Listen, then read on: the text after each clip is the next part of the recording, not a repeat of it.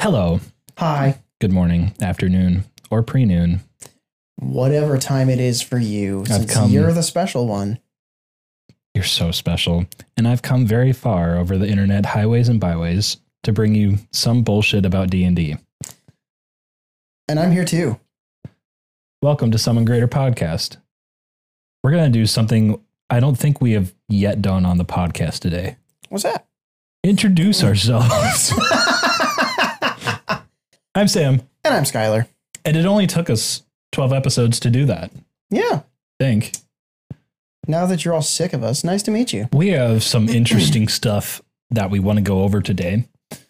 Boy, do we. One of us has been looking at one D and D stuff, and the other has been playing Baldur's Gate.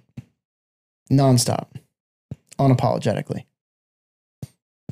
I can't stop. Please help. At least you're not doing it alone, brother. It's true. My wife is playing with me.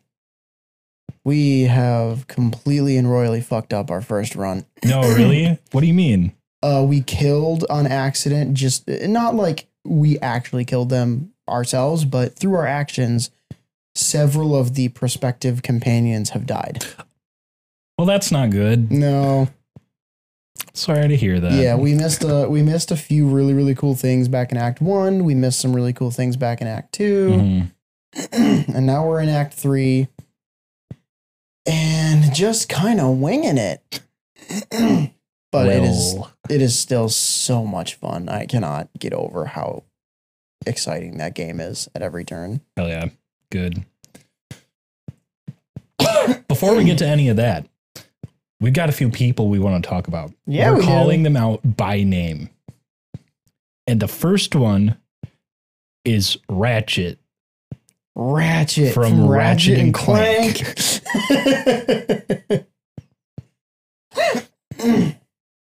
I landed on something pretty easily. What do you think it is? Artificer. Yes. Yeah. I Yeah. mean, it's Tabaxi Ratchet. Artificer. Ratchet. Tabaxi. Yeah. Mhm. Now I I was having a hard time making a decision between Tabaxi and and the the Kitsune, which is not official material, but like everyone maybe. loves Kitsune. You know? like, I, sh- I shouldn't say everyone. Some people hate it, but some people hate it just because it's not not official content, and I think that's a less than valid opinion I agree. because this is a homebrew show. yeah, I agree. I really do. Um, and also Pathfinder made it official. So what are you waiting for, Yeah. WotC? Come on, catch up Give me cute fox people. carefully.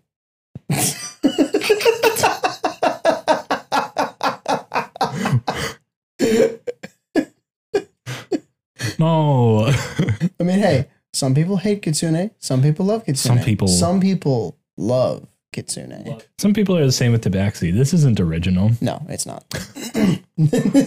Some people are the same with every race in D and D that's not human. Do you think? Do you think anyone like really, really loves Gith? Yeah, man, I'm playing Baldur's Gate. Okay. Okay. That's fair.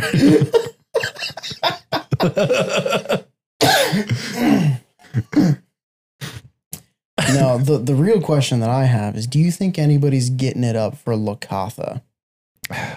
Skyler, you've been on the internet. I've been on the internet. Now, Not- there, there's a rule out there. I'm not going to say which one, but that aside, have you heard of Vaporeon?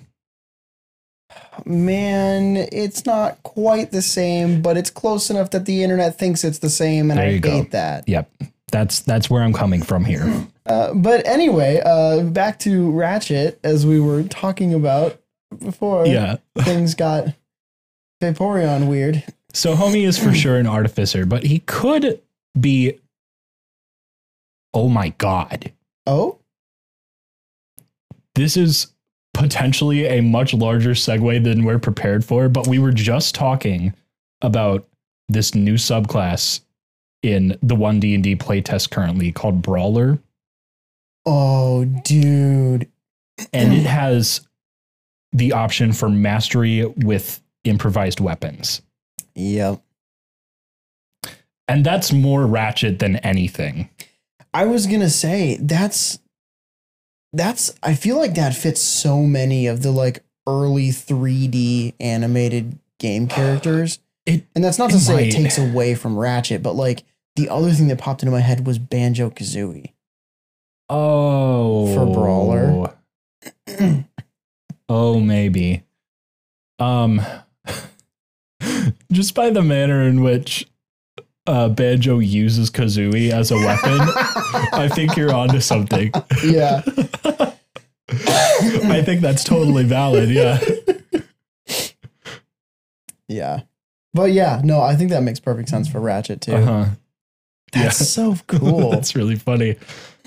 Uh, man, we're we're gonna talk about that subclass a little more later, but it it I really do think that's a good fit.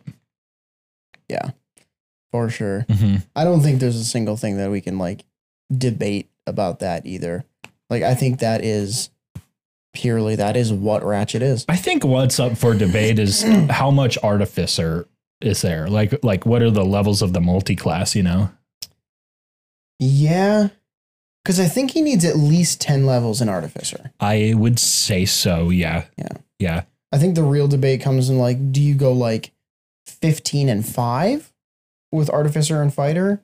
Or maybe even just 10 and 10? Yeah. So I think I think the higher of the two would be artificer, uh, because guns, right? Yeah. Uh, and also like he knows his way around machinery such that he would be an artificer, Mhm. but also he really knows his way around machinery, and he can build some really crazy stuff. Uh, to the point where we're looking at a decently high level artificer, I think. yeah, especially with like the infusions and everything. Yes. Yep. To that Yep. point, what subclass of Artificer do you think you'd be? Oh hell. You're asking the tough ones. Yeah. oh, Battlesmith. Battlesmith. There you go. Yeah. Yeah, that's pretty easy. Mm-hmm. Turrets and things. Mm-hmm. Yeah, that sounds like Ratchet. Yeah, Yeah, that's him. 15 levels of Battlesmith Artificer and five levels of Brawler Champ or Fighter. Yeah. Yeah. Fighter. It's pretty good. That's pretty good. Clank though? Clank. I know far less about Clank. You're gonna you're gonna kill me. We just had a whole conversation about Ratchet. I've never played a single one of those games. Hey, that's fine. Neither have I, but I've listened to I've listened to several friends of mine go on and on and on about the games. That's fair. Um Clank is is is he like a sentient gear thingy? very or- much so, yeah. He's Okay. easily a warforged. Okay. Okay. that, that's what that I was much is for sure. trying to figure Um, out. well, I, I just I don't know if you can if you can even assign a class to him. What does he do in the games? I know he can turn into shit sometimes. Wait.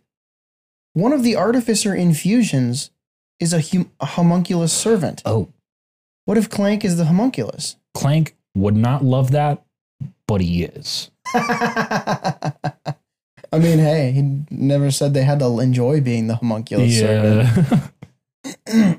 Or maybe he's the um like the walking turret. Battlesmith creates turrets and things. Sentient Uh, sentient turret? No. I think I think he's just he's he's on a different level. He's more sentient than that. okay. Homunculus is maybe closer. I think homunculus fits. Yeah, because I mean that just begs the question: which came first, the Ratchet or the Clank? The well, Did Ratchet make Clank? no Okay. no Clank showed up ah, just out of nowhere. he's just a warforged He, has got he's got lore, but he's like I can't believe I'm making this comparison. Have you? Uh, we talked about Veggie VeggieTales a little bit the other day. Do you remember? do you remember the toy that saved Christmas? yeah. Yeah. Buzzsaw Louie. Clank is that a little bit like okay. one of you know Utility. thousands that just gain sentience of its own, kind of.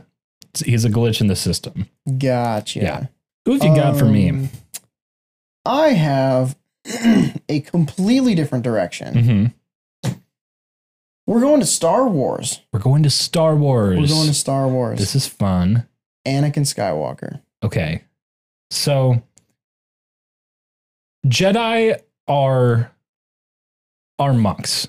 Jedi are monks. Like this is well established. However, Anakin is like barely a Jedi. Yeah. I was gonna say, I think there are some Jedi that Monk would fit very well for, Uh-huh. specifically Yoda. But Okay. So it could be a blanket, but there are some whose personality it fits better than others, is kind of your angle. Yeah, I'm Yeah. kind of looking at this from the, the perspective of like their combat style, how they interact with people, things like that. Okay. Yeah. Anakin strikes me as an Oath of Vengeance paladin. He sure is that. Uh huh. Oath of Vengeance paladin with maybe a few levels of barbarian. My first inclination with him was Battlemaster Fighter. I could see it. I think, I think I Rage think is I- too appropriate, though. yeah. I, th- I think I like barbarian better purely for the fact that the constitution based armor class increase, Uh huh. I think it fits Anakin. Well, it fits Darth Vader also. Yeah, that was going to be my next Yep. thing. Darth Vader, I think, whatever we take from Anakin, all we do is Vader has become an oath breaker. Okay. How do you figure? That was my first impression there. Mm-hmm. Was the the oath breaker was the change. I guess technically it could stay Oath of Vengeance, So but I think I think you're right actually, but I don't think that the switch happens when he becomes Darth Vader. I think it actually happens much later in his life. Um probably probably around or before the time that uh he reveals himself to Luke. I was actually going to say probably around the time he discovers that he has children. That oh, that is a that is a good point. That's a good point because mm, have you read many of like the novels, whether they're canon or not at this point in time? Sadly, no. So, kind of a theme that I noticed in in many of the ones I was reading while growing up uh, was that he he despises Palpatine. Hmm. Like he just hates that guy so much. Um, and I I think you know even even after the Disney acquisition, a lot of that sentiment probably remains canon within the character. Um, even if even if some of the books I read don't, you know, after after he's gotten vengeance for both his mom and then Padme later, um, he sort of begins to realize that he's been manipulated this entire time. His way to get out would be by killing Palpatine, but he knows he's not strong enough to do that. Later, when he hears he has a child, uh, at least one, he goes, Oh, maybe there's someone who can. Maybe I can train them to be someone who can do so. Oh no, I just figured it out. What do you think? So we're on the money with Paladin Barbarian Uh-huh. multi-class, but it's not Oath of Vengeance. No? It's Oath of Devotion Oath of devotion. because he grew up dedicated to the Jedi way, the Jedi Council, this, that, and the other thing. He became an oath breaker when Shmi died There's an idea. Uh huh. because that is when he started really actually separating from the Jedi Council and the Jedi way. Yeah. Yeah, it's it's tough because vengeance is a a huge part of his character. I feel like that is very specifically limited to Attack of the Clones. which is vengeance. Yeah. Yeah, because the other thing though with Oathbreaker, Uh-huh. the specific aura that Oathbreaker paladins get is called Aura of Hate. Oh, that's sick. Yeah, Hmm. and it gives them um a bonus to melee weapon damage rolls Mhm. equal to their charisma modifier. Wow. Yeah, which I think is probably the most thematically Anakin Skywalker thing. That really exist. is. Yeah, that is a much better fit. Now that you now that you bring that up. especially like seeing the eyes change and like the sand the sand people slaughter Mhm. oh, having that be like the activation of the aura of hate. Yeah. Man. Yeah. No, that's a good call. I like that. that. Damn. yeah, the only thing I'm not sure about is how much barbarian would he take? And if he took enough to get a subclass, what subclass would it be? Right. Yeah. Yeah, I was trying to trying to parse that out too. I honestly I don't know if he would even take more than two levels of barbarian though. That is true. It's sort of just flavor for him. Yeah, and barbarian is one of those classes like we talked about so long ago with multi-classing. Barbarian is one of the most overpowered multi-class Mhm. classes because you get unarmored defense and rage at first level. Yeah. So unless you have something that you want to get to, there's not really much point in going beyond first or second level Uh-huh. on barbarian. Um, at second level, they get reckless attack and danger sense. They do hear me out. What do you think? What do you think about Berserker? I could I could see berserker. I think that's the one that I could justify. Yeah, because there are there are instances in extended universe stuff of Vader going on what I would say are berserker runs.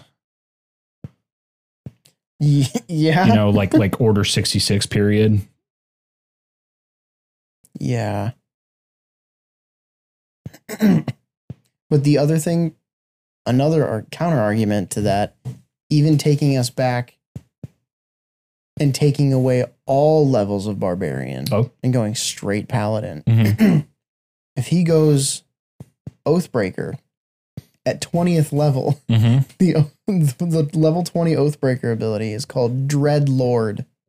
Oh my god, that's such okay. Come on, give me Lord give me Vader. the description. Come on, Lord Vader. At 20th level, the paladin can, as an action, surround him or herself with an aura of gloom that lasts for one minute.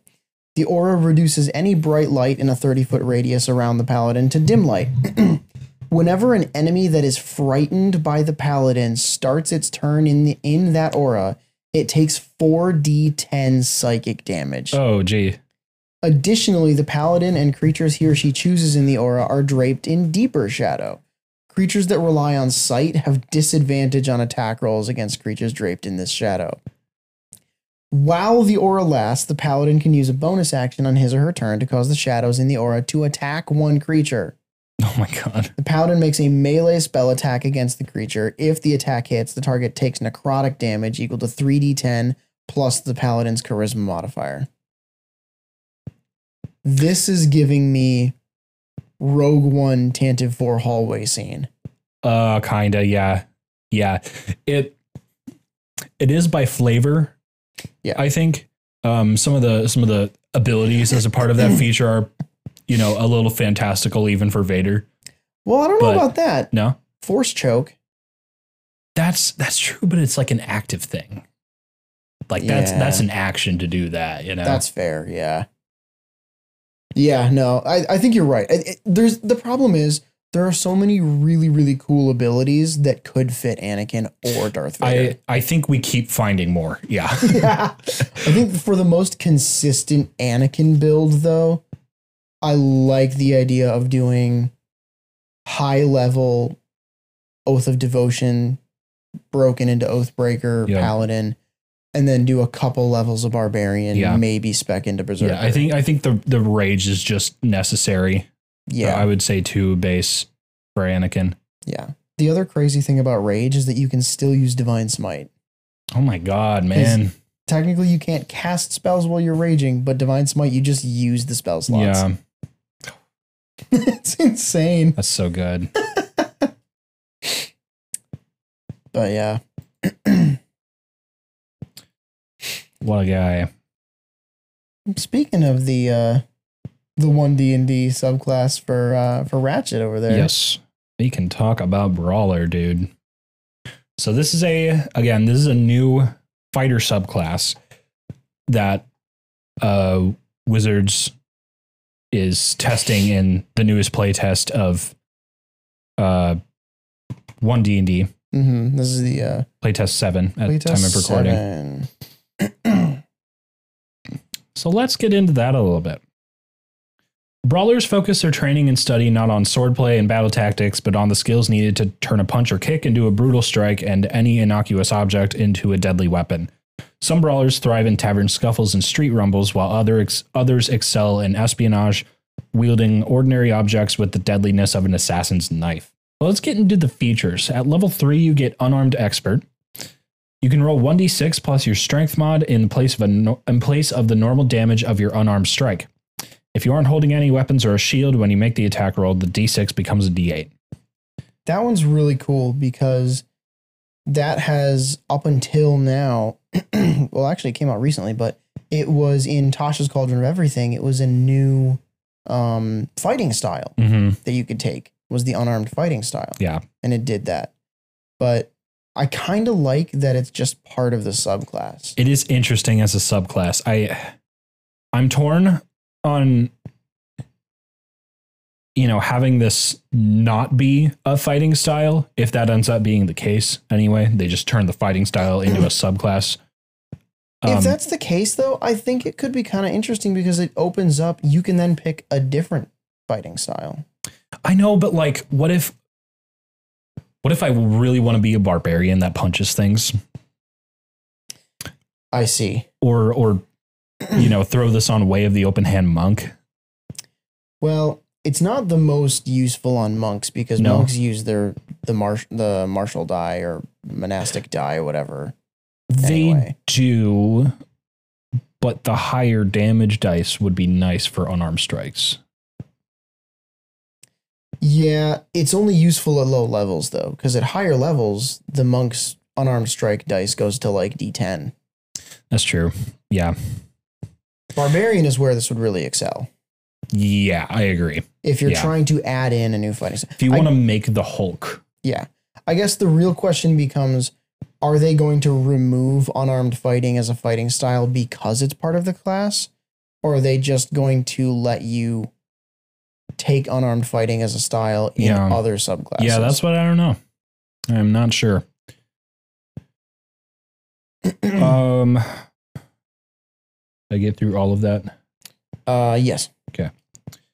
Also at level three, you have improvised expert. You are proficient with improvised weapons. Whenever you finish a long rest, choose one weapon property from the one-handed list and t- and one from the two-handed list. Um, so from one-handed, you may choose light or thrown, uh, and then from two-handed, you may choose reach or thrown. Uh, That's kind of crazy that you can choose thrown for a two-handed weapon. isn't it? Isn't it? That, that That's- really neat and a little scary. That's uh, super fun. We are going to get a little bit more into weapon properties later because that's not that's not really a thing in 5e. and not to the extent that it is. Not to this extent, yeah. Yeah. Until the end of your long rest, the one hand the one-handed choice applies to the two fuck. The one-handed choice applies to the one-handed improvised weapons you wield, and the two-handed choice applies to the two-handed ones. In addition, whenever you attack with an improvised weapon, you can give it one of the following mastery properties for that attack, depending on whether it can be wielded in one hand or two. For one handed, you can pick Sap, Slow, or Vex, and for two handed, you can pick Cleave, Push, or Topple.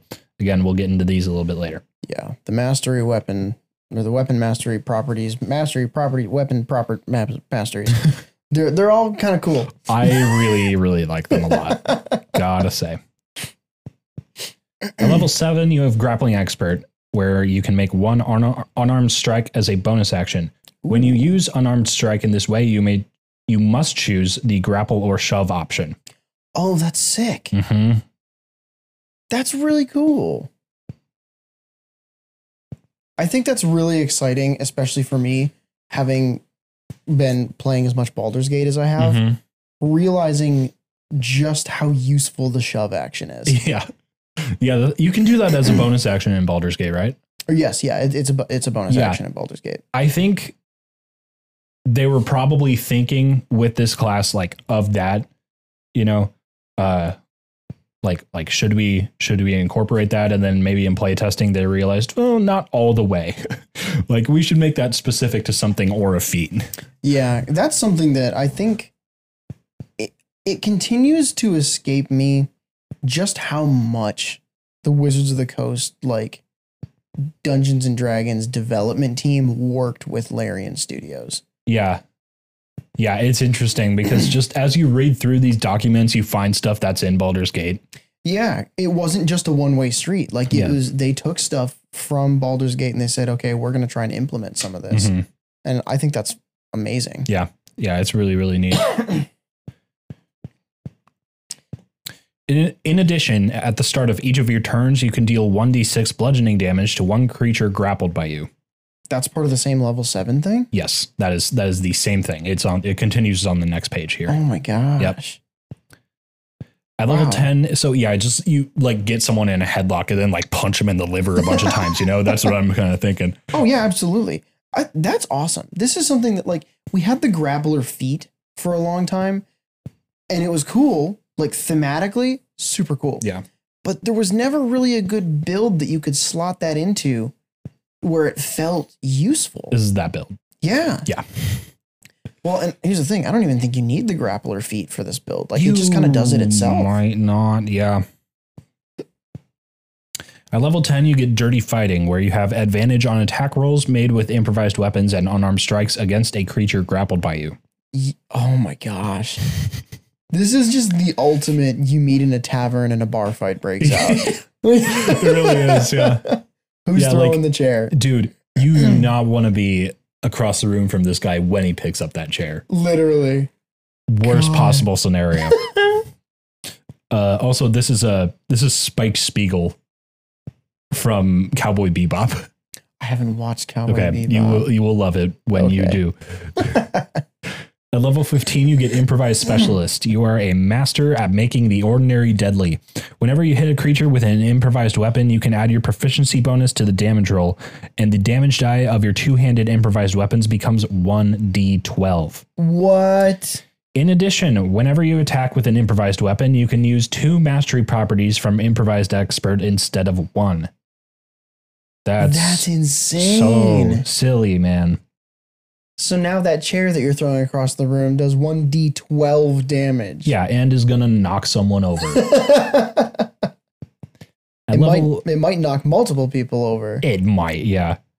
yeah. At level 18, you get unarmed specialist. Your unarmed strikes improve to a D8. If you aren't holding any weapons or a shield when you make the attack roll, the D8 becomes a D10. Yeah. Very cool and good. This whole subclass is I do one thing and I do it damn good. Yep. Yep. I now that that gives me pause a little bit because I mean it, it's doing a lot. Uh I feel like it should be doing a little bit more. Well, here's the thing that I always forget with Yeah. fighters they get almost double the amount of feats that other classes do. Oh, that is true, isn't it? Yeah, so the fighter subclass that you pick kind of just tells you what your combat style is going to be. Right. The feats are kind of how you build your character. hmm yeah, you're right. Um, and also as I'm thinking about it, like grappling expert is really good. Yeah. like so good. Um, and also, I might start to feel differently about this when we start reading through the weapon properties list again and mastery properties. hmm So, what if we do that? Well, here's another thing that I was Yes. going to talk about, though. Um, specifically, when we were talking about uh, the conversations between Wizards of the Coast and Larian Studios kind of being a two way street. Yeah. Um, there is a new subclass in playtest number seven that is a subclass that's already in Baldur's Gate. Yeah. It is, they've made some changes to it, but they have officially adopted the name Path of the Wild Heart Barbarian. That's right. That's uh, page five. Thank you. So this is the update to what used to be the I think it was Path of the Totem Warrior, Mm-hmm. the one where you could get like your bear totem and things like that. so yeah, this is their update to that. At level three, you get Animal Speaker. You can cast Beast Sense and speak with animals as rituals. Wisdom is your spellcasting ability for them. You can only cast them as rituals. You don't have any spell slots or anything. Um, also at level three, you get Rage of the Wilds. Your rage taps into the primal power of animals. You gain one of the following options of your choice. Whenever you gain a barbarian level, you can change your choice. Um, bear. When you activate your rage, choose two damage types other than force or psychic. You gain resistance to the chosen types until the rage ends. Eagle. When you activate your rage and as a bonus action while it's active, you can take both the disengage and the dash action. Wolf. While your rage is active, your allies have advantage on melee attack rolls against any enemy of yours within 10 feet of you. So Your a, allies get that. yeah, there's a lot to unpack here in just Oh. the level 3 abilities. Obviously, for all of our bear totem, totem barbarian stands, I'm sorry. You're losing your glorious resistance to everything except psychic damage. It's cool. We all love it. DMs everywhere are probably breathing a sigh of relief. um, you still get to choose two damage types Mhm. whenever you rage, which I think kind of makes up for it. Because if you're going into a battle, you can kind of scout out what types of damage are being used. And then when you rage, you can just cherry pick. I I was going to say, yeah, this is a little bit like a homebrew item I brought up in a very in a very early episode. Oh yeah, the ring. Uh huh. Yep. Where where you scout out like what type of damage you're about to take. This is that to a much higher degree with two damage types Yeah. for a whole battle. Mm-hmm. Well, for the whole rage. For the whole rage, long- excuse me. Yeah. I, I tend to conflate the two because typically my barbarians have have rage for the entire battle and then it's done because they've wiped the floor Yeah. with everyone else. for sure. and then Eagle is really cool too. The- The other thing about Path of the Totem Warrior Barbarian, as we currently have it in fifth edition, Bear Totem is amazing. hmm Do you remember what any of the other totems are? No, sir. I don't either. And I don't think anyone else does either. Uh, There's maybe yeah. like I've Eagle. never seen this used. yeah, like Eagle and Elk, I think are a couple of the other ones, and I think they like help you with your like sight. I think Eagle gives you like advantage on perception or something, and you can see up to a mile. And Elk lets you like knock people over. Uh, I'll help you out here. Elk, um, your travel pace is doubled, and uh, the travel pace of your companions when they're close to you. Um, it's it's basically just just a travel thing Mm-hmm. exclusively, which a little underpowered. I can see why they removed it. To be honest, Yeah. Um, Eagle has a lot more to do with sight in the original. Um, I can see why they changed this. Yeah, and I mean this goes back to a conversation we had a while ago again about how Dungeons and Dragons used to be more like a an adventure board game. That's super true. Yeah, because what I'm seeing, what I'm seeing in here, uh, with with this aspect of the beast feature is what it used to be. Um, still is question mark. What is it called now?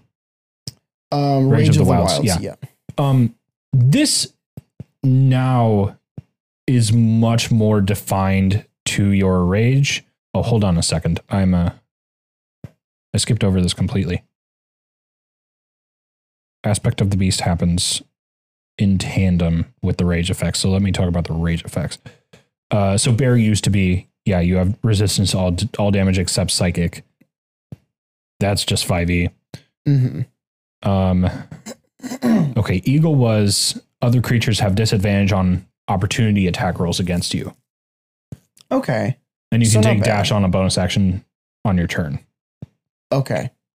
Uh, elk was your walking speed increases by 15 feet. Um, not bad, but I wouldn't pick it over anything else here. Right. Tiger is while raging, you can add 10 feet to your long jump distance and three feet to your high jump distance. Again, okay, but I'm picking bear over that Right. or eagle even. Mm-hmm. Wolf was your friends have advantage on melee attack rolls uh, against any creature within five feet of you that's hostile to you. Okay, so basically they took bear, nerfed it a little bit. They took eagle, buffed it a little bit, and they took wolf and buffed it a little, Yeah. little bit. And they just said no one's using any of the rest of this stuff. Yeah. Because eagle now says when uh, when you activate your rage and as a bonus action while it's active, you can take the disengage or dash action, which is just objectively better. Because the original one, enemies had disadvantage on opportunity attacks against you. Now you can disengage and they just can't make opportunity attacks against you. And also being able to use dash if that's what you would prefer to do. and Wolf just extended that threatened aura, basically.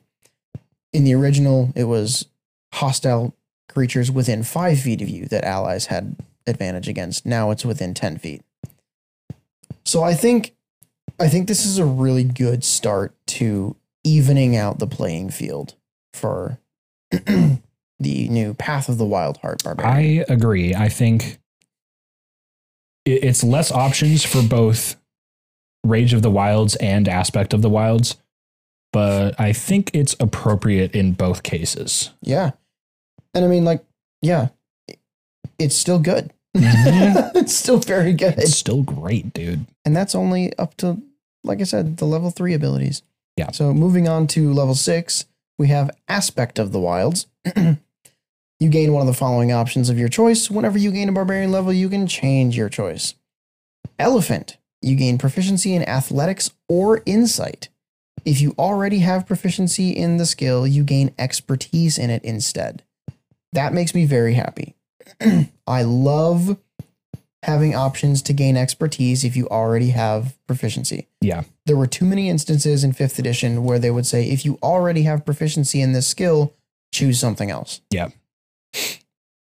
Um, but yeah, elephant, you gain proficiency in athletics or insight. Owl, you gain proficiency in investigation or perception. Again, if you already have proficiency, you gain expertise instead. And spider, you gain proficiency in stealth or survival. If you already have proficiency, you gain expertise instead. this is really, really good It's for barbarians. great. I want more expertise in more places. Yeah. And honestly, just more opportunities to gain proficiencies as you Yeah. level up. Because barbarians, I think, of all of the classes, usually wind up with the least amount of proficiencies. I don't know that, but I could see that. It's it's felt that way to me, Mhm. and obviously, my opinion is all that matters That's in this case. We're not taking any professional opinions into account here. If I think something's not good, it's not good. but um, yeah, just really love the different options for playing your character, and the the fact that you're able to switch these out with every level up Yeah. is super cool hmm because it means that you can be a modular barbarian. You can specialize in something for a little while, and then when you gain more power, you can specialize in a different direction. Yep. and it makes you useful out of combat, hmm something barbarians sorely need. Yeah. I just had a, a role play thought about like if I were to do something like this, I think this would be a, a fun subclass to play as part of a sibling pair with another player uh, Ooh. where they play a druid. Yeah. Oh, that would me? be so cool. Yeah. Uh huh. Man, that would be fun. Mm-hmm. Yeah. Especially with the uh, next ability that the barbarian gets at level 10 Oh, yeah. Nature Speaker. You can cast Commune with Nature only as a ritual. You with your uh, wisdom is your spellcasting modifier for it. But Commune with nature is a pretty good spell. It's uh, it's nothing to scoff at. Uh, let me see if I can pull it up here. I got it. You got you it. You briefly become one with nature and gain knowledge of the surrounding territory. In the outdoors, the spell gives you knowledge of the land within three miles of you. In caves and other natural underground settings, the radius is limited to 300 feet. The spell doesn't function where nature has been replaced by construction, such as in dungeons and towns. You instantly gain knowledge of up to up to three facts of your choice about any of the following subjects as they relate to the area: terrain and bodies of water, prevalent plants, minerals, animals, or peoples, powerful celestials, fae, fiends, elementals, or undead, uh, undead influence from other planes of existence, buildings, and buildings is the last one. That's a lot. It is it is so many things and good choices to be able to make. Yeah, absolutely. And the fact that this isn't limited to like, oh, once per long rest, you can just cast this as a ritual. yeah. If you've got 10 minutes to spend, you just plop your ass down in the grass and you can tell people, oh, there's a portal to the Fey realm two miles from here. Yeah. And everyone turns and looks at you and goes, what the fuck? I didn't know you could do that. Also, like, how does Big Man know that? What's he up to? the mushrooms told me. That's right. Um, but yeah, then there's one more uh, ability at level 14 Power of the Wilds. You gain one of the following options of your choice. Whenever you gain a barbarian level, you can change your choice. Lion, while your rage is active, any of your enemies within five feet of you have disadvantage on attack rolls against targets other than you or another barbarian with this feature. Falcon, while your rage is active, you have a fly speed equal to your m- movement speed, your walking speed, provided you aren't wearing any armor. Uh huh. Holy shit. That's a little terrifying. yeah. Flying barbarian is Uh huh. And then the last one is Ram. While your rage is active, when you hit a large or smaller creature with a melee attack, it must succeed on a strength saving throw. DC is equal to 8 plus your proficiency bonus plus your strength modifier, or they gain the prone condition. Mhm. I think Falcon is probably the one that's going to be chosen the most. Is it? I really do. Yeah. a lot of people have this obsession with fly speed in D&D. yeah. The the thing is like you gotta doff armor completely. Well, but barbarians don't wear armor Barbarians don't. You're because right. it's it's the constitution armor class. yeah, you're right. hmm I think it'll be either Falcon or Ram that gets the most use out of these three. Being able to knock people prone is pretty useful. Yeah, it is. Yeah, it is. If it were me, I'd. Oh fuck. I mean, I want to say I'd pick Ram, but I, I sure don't know. well, and it also depends on your party too. It depends on your party, and it depends on what what the good flavor is for your character. Yeah. In my opinion, anyway, Mhm. that's how I play mine. Yeah, that I, I love it when people do that. Like, yes, you can. I'm not even going to use the word metagame. You can strategize your character to like combo off in multiple different ways based Yeah. on the abilities that you chose, and that's amazing. More power to you. That's so fun to watch.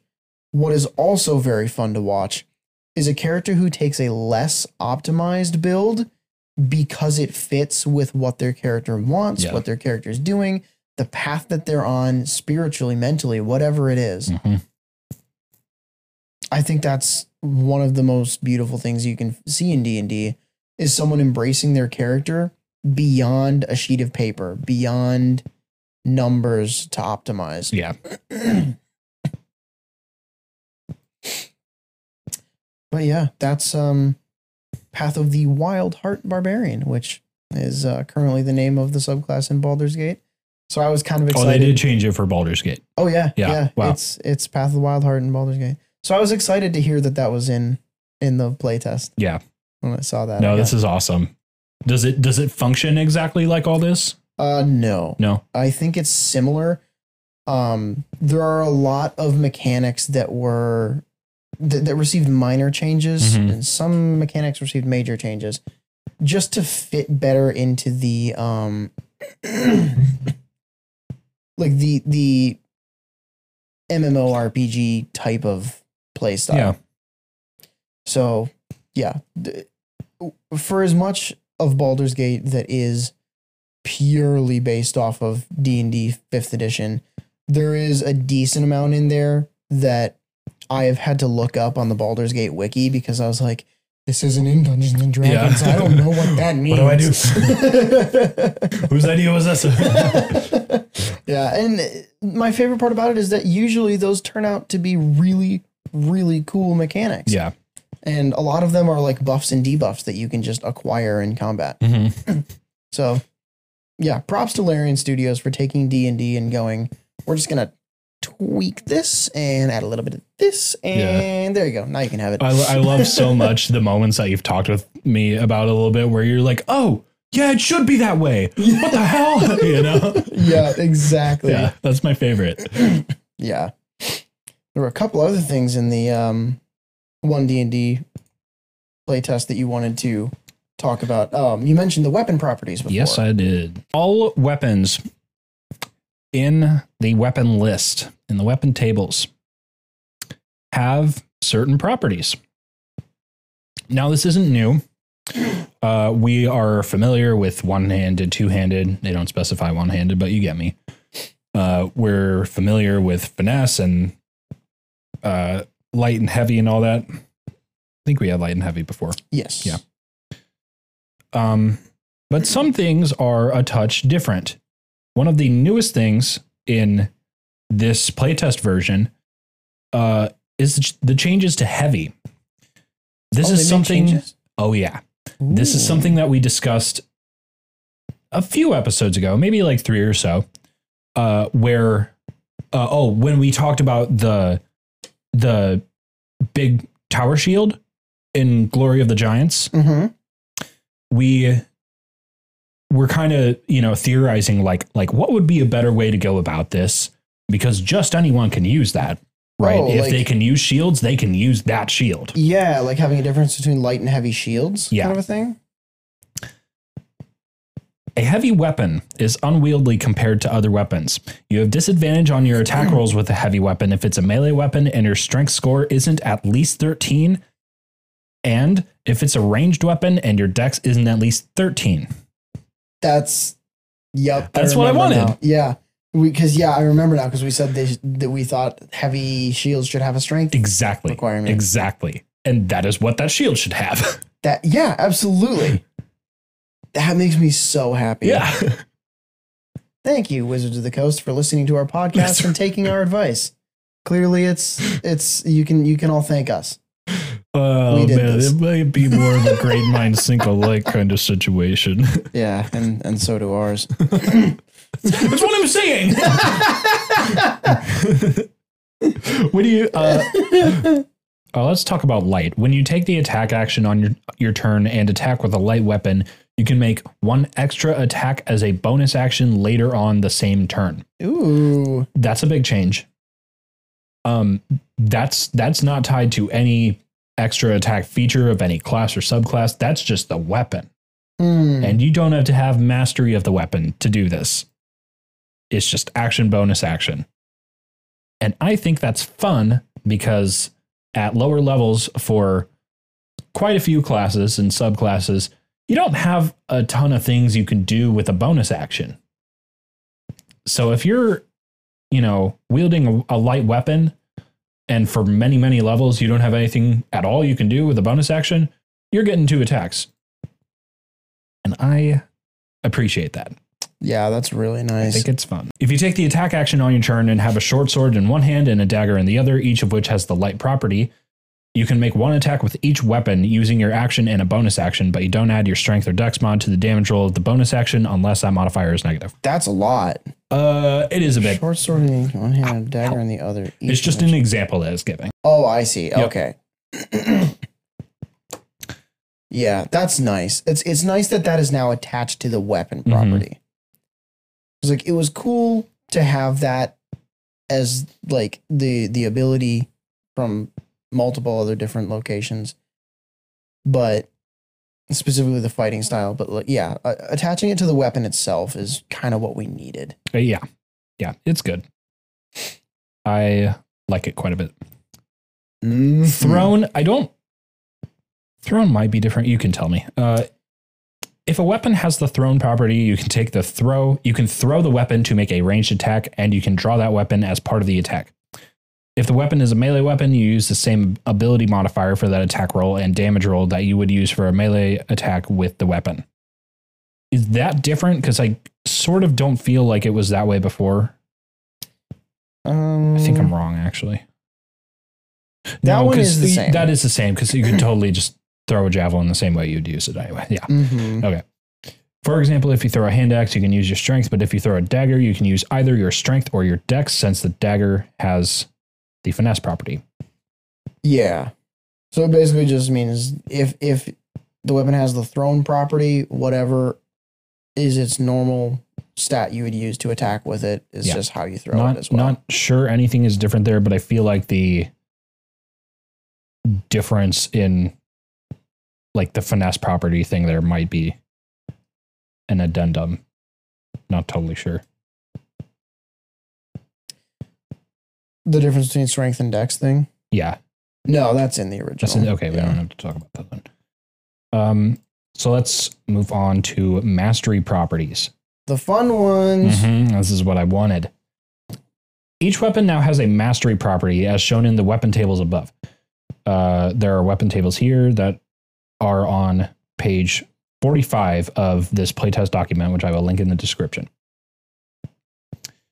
That property is usable only by a character who has a feature such as weapon mastery that unlocks the property for the character. So that is important to remember.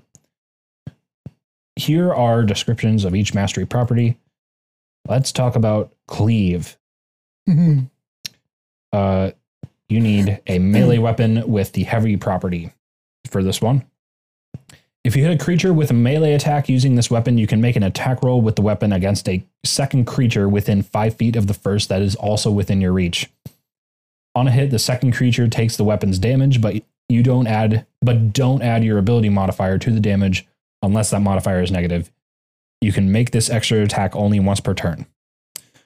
This is neat. I have kind of always felt like there are some weapons that should have an arc range, and this uh, isn't that, but it is the perfect compromise in my opinion. Yeah, like eh, they, they need to have some like some sort of a follow through because like I've always wondered what is the difference between stabbing with like a glaive or swinging it. Yep. And like in in my head, I was like, hey, if I swing this thing like around me in a in a circle, I'm probably going to hit more than one person, Mhm. even though that technically only counts as one attack. So I like this because that means that I can go, I can do my crazy optimized fighter build with polearm master and sentinel Yeah. and all that crap, Yeah. and then I can also take weapon mastery and get cleave on my glaive. Yeah. Yeah. And it's like, you know, this would have to be a feat, but it's like, I feel like maybe if my big dumb barbarian has a big ass club and they swing it through the tavern, like they're going to hit more than one person, more than likely, you know? Yeah, probably. And that's also, don't forget, you don't have to only gain feats at level up. You can talk to your DM about using some downtime and just learn some shit. Yep. Or maybe your DM is really cool and you go through a battle or something traumatic or something really cool, like just a brief little hangout day, and they just tell you at the end of it and they go, Yeah, uh, you got a new feat. Here's your thing that you got. Yeah. Yeah. Or they're thinking about their tables just compulsively, as we tend to do. Uh, and they hit you up with, hey, I think your character probably has this because it makes way too much sense.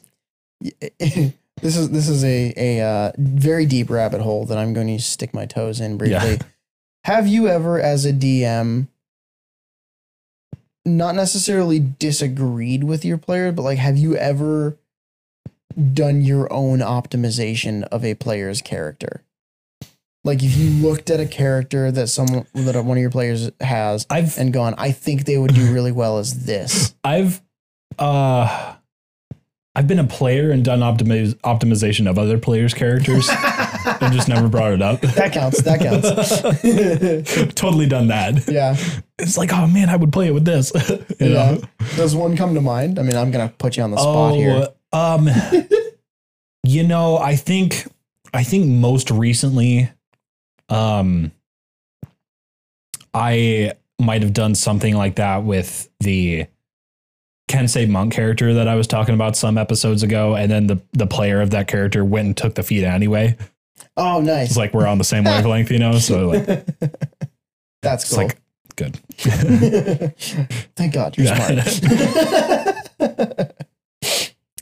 but yeah, I think that's that's just something that's really funny. Like I haven't done it very much um, as a DM Mhm. because for the most part, when I think like, oh, this would be super cool for this character to, to do this, I usually text the player Yeah, and I'm like, hey, would you be interested in doing something like this with your character? And usually they go, hell yeah. So it, it, it doesn't feel too much like I'm railroading Yeah. them because I'm like, options? Yeah. Options. rarely is anyone going to turn down a free feat, but especially when it fits so well.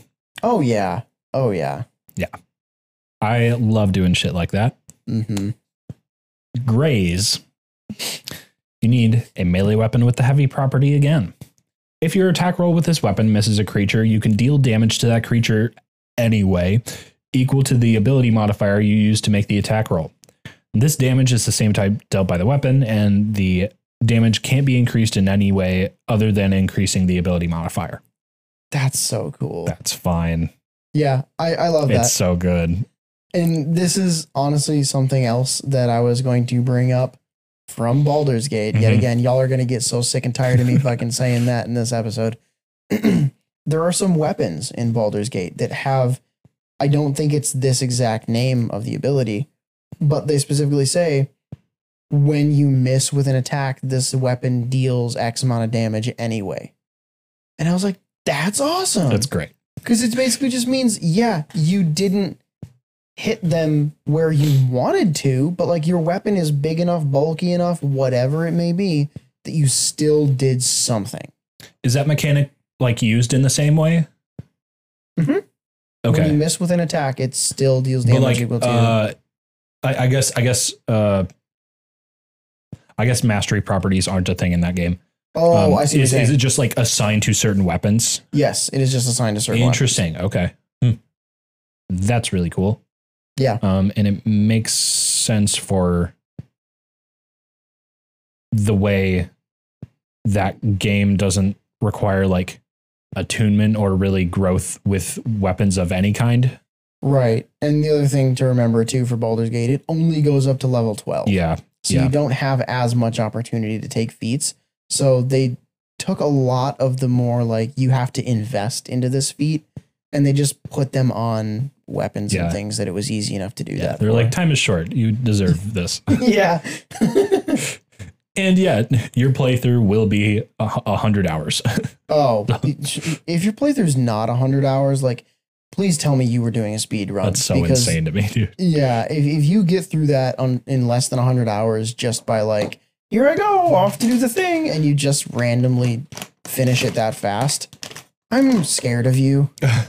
like, that's, man, you must have the most neurotypical, like, uh, brain ever. Like, you must not know what ADHD means. Because for me, looking at that map, I'm like, there's still shadows in the in like the fog of war sections of the map. I can't move on yet. What's in that little corner? I didn't clear that pixel. yeah.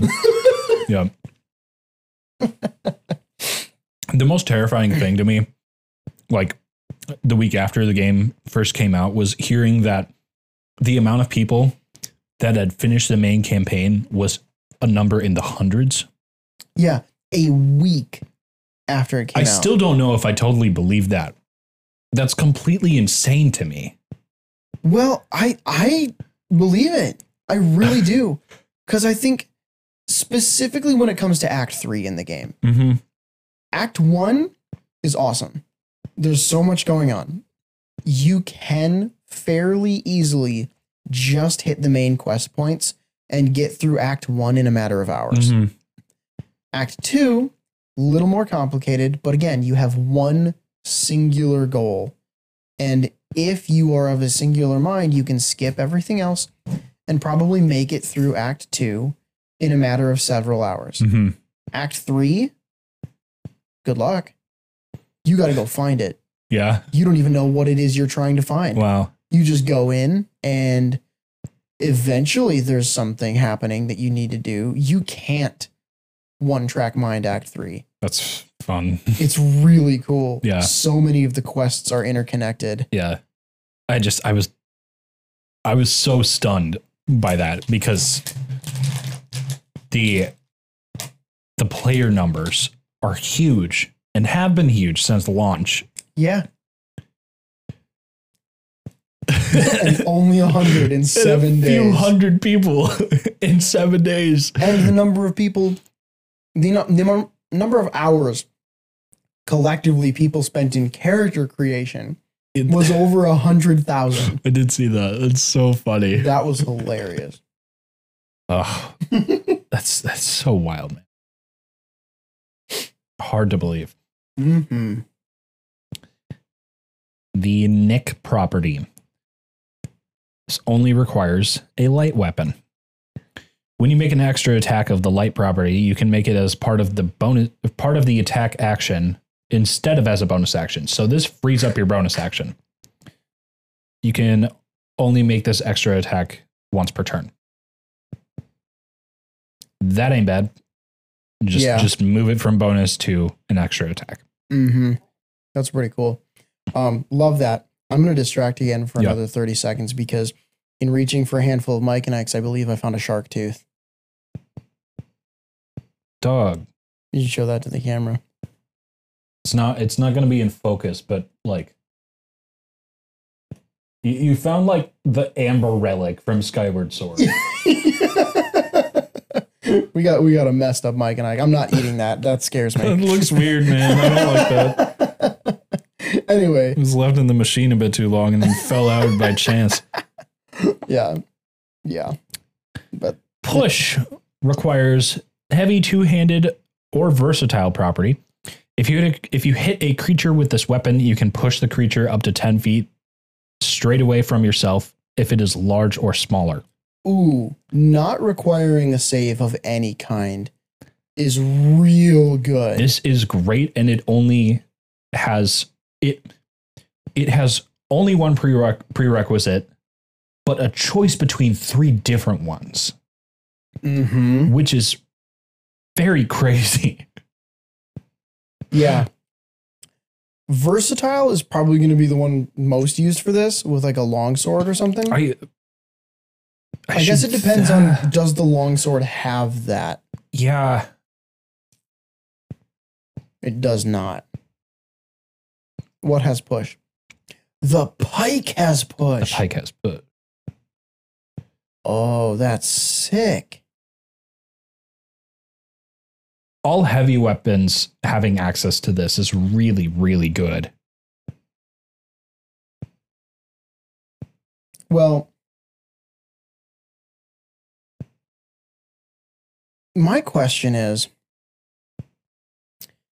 Do all heavy weapons have access to this? Or do the weapons only have the mastery option that's listed on the weapon table? Uh oh. Each weapon has a property shown. No, you're right. You're right. Yeah, you're totally right.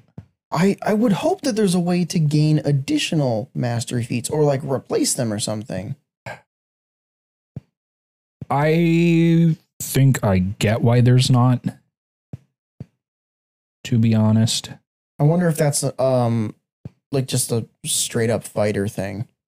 Because I, I I feel like there should be a way for you to use different masteries with different weapons if you like practice with them. Because like right? longsword, if you have a lot of strength, you should be able to push someone with a longsword. Maybe maybe, but it, it would be much harder to do so necessarily, I think. Yeah, but I mean that's why I think it should be locked behind like you have to get like an additional I feat see. or a certain level of Yeah. fighter kind of thing. No, I get where you're coming from. but yeah, anyway. The the push mastery feat is just really good. Mm-hmm. Sap, you need versatile or no weapon property. If you hit a creature with this weapon, that creature has disadvantage on its next attack roll before you start before the start of your next turn. Wow. These are really good. These are really powerful. That's so cool. Uh-huh. I think you know what an interesting magic effect would be for a magic weapon is this this weapon has its mastery property yes. regardless of whether your character does. Uh huh. I love that. Mm-hmm. That's a great, super easy enchantment to throw on Yeah. something. Also, I did find the answer to our question. Mhm. If a game feature lets you replace a weapon's mastery property with a different one, that weapon must meet any prerequisite specified for the new property. Okay. Yeah. So they start with the mastery that's listed on the weapon table, but there are ways to swap those Okay. out. So this is why they give the prerequisites at all. Yeah. That makes sense. Slow, no prerequisites.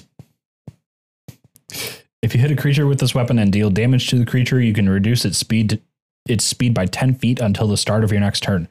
If you hit the creature more than once with this property, the speed reduction does not exceed 10 feet. Oh man, they they said no to the fighter. No prerequisites though. Uh, no prerequisites. Um, That's nice. The first one I saw when I looked up to see what has this is whip, and that rules. yes, that is amazing. I think that's correct.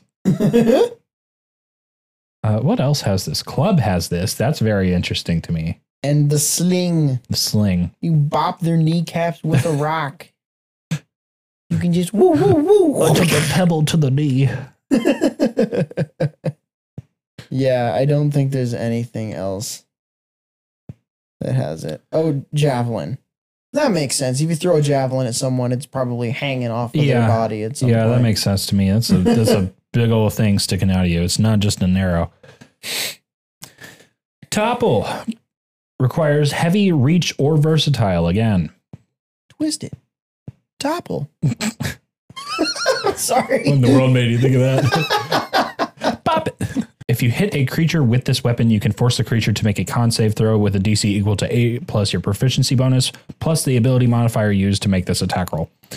On a failed save, the creature has the prone condition.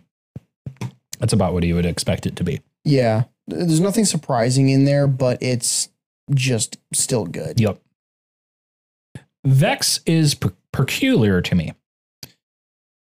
There's no R there. Vex is peculiar to me. Requires ammunition, finesse, or light. If you hit a creature with this Oh. weapon and deal damage to the creature, you have advantage on your next attack roll against that creature before the end of your next turn. Whoa. That's really it's a little bizarre. If I'm getting hit with a crossbow, I'm flinching and putting myself in a disadvantageous position. Yeah. You know? Mm-hmm. I kind of get it. I get it. Also, I'm thinking of how ungodly annoying that's going to be with rogue multi-classes. Yes. Yes. I actually do think this makes the most sense for finesse weapons. Yeah, absolutely. like I, I, I think Vex, it makes sense for it to be on firearms mm-hmm. because that was the one that I saw plastered all over the weapon table. Yep. Was firearms have Vex, firearms have Vex. but imagine a rogue monk multi-class that wields short swords because short swords are monk weapons. Sheesh. Uh all right. Yeah. And short swords have the Vex property. Oh my god. So you unlock the mastery, you hit them with the first one, then you have advantage on the second one. There's your sneak attack. Yeah. And then you can ki point flurry of blows, stunning Ooh. strike. Yeah. That That's could get dirty. stupid. That's so good. That could get Oh dirty. yeah, man, you have advantage so often with that. Yeah. Wow. That's funny. I'm all the way into that. mm-hmm. So overall, these are changes that I love. One the the part that I hate most about creating any new character is deciding like what weapon do I want?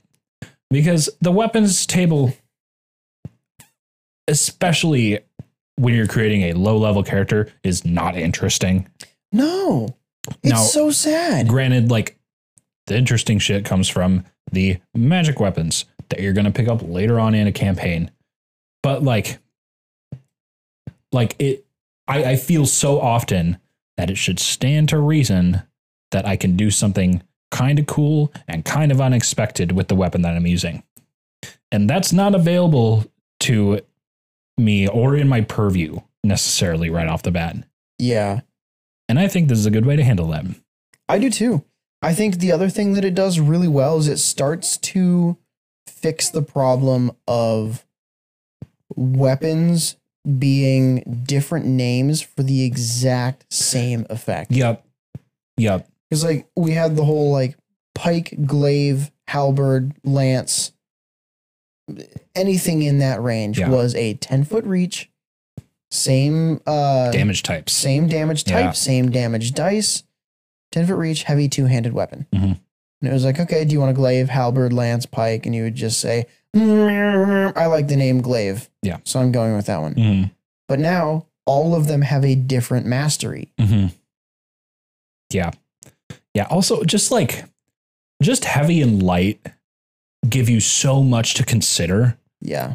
Like, you know, with, with heavy, like it, it's a it's a requirement first of all to be able to really use it well. You know, if you're if you're picking that like you want to be able to use it well, so it's more it's more character specific and it feels more purposeful. Yeah. Um, and then with light stuff, especially finesse light stuff, you're like, well, am I am I the pretentious fencer? You know, like should I be able to hit you twice in a round at level one? Mhm. Like, yes, I should. Well, because that's the other thing too. I don't know if variant human is still going to be a thing in one D and D, but if it is, and you get to start with a feat, and you start with weapon mastery, whatever, Mhm.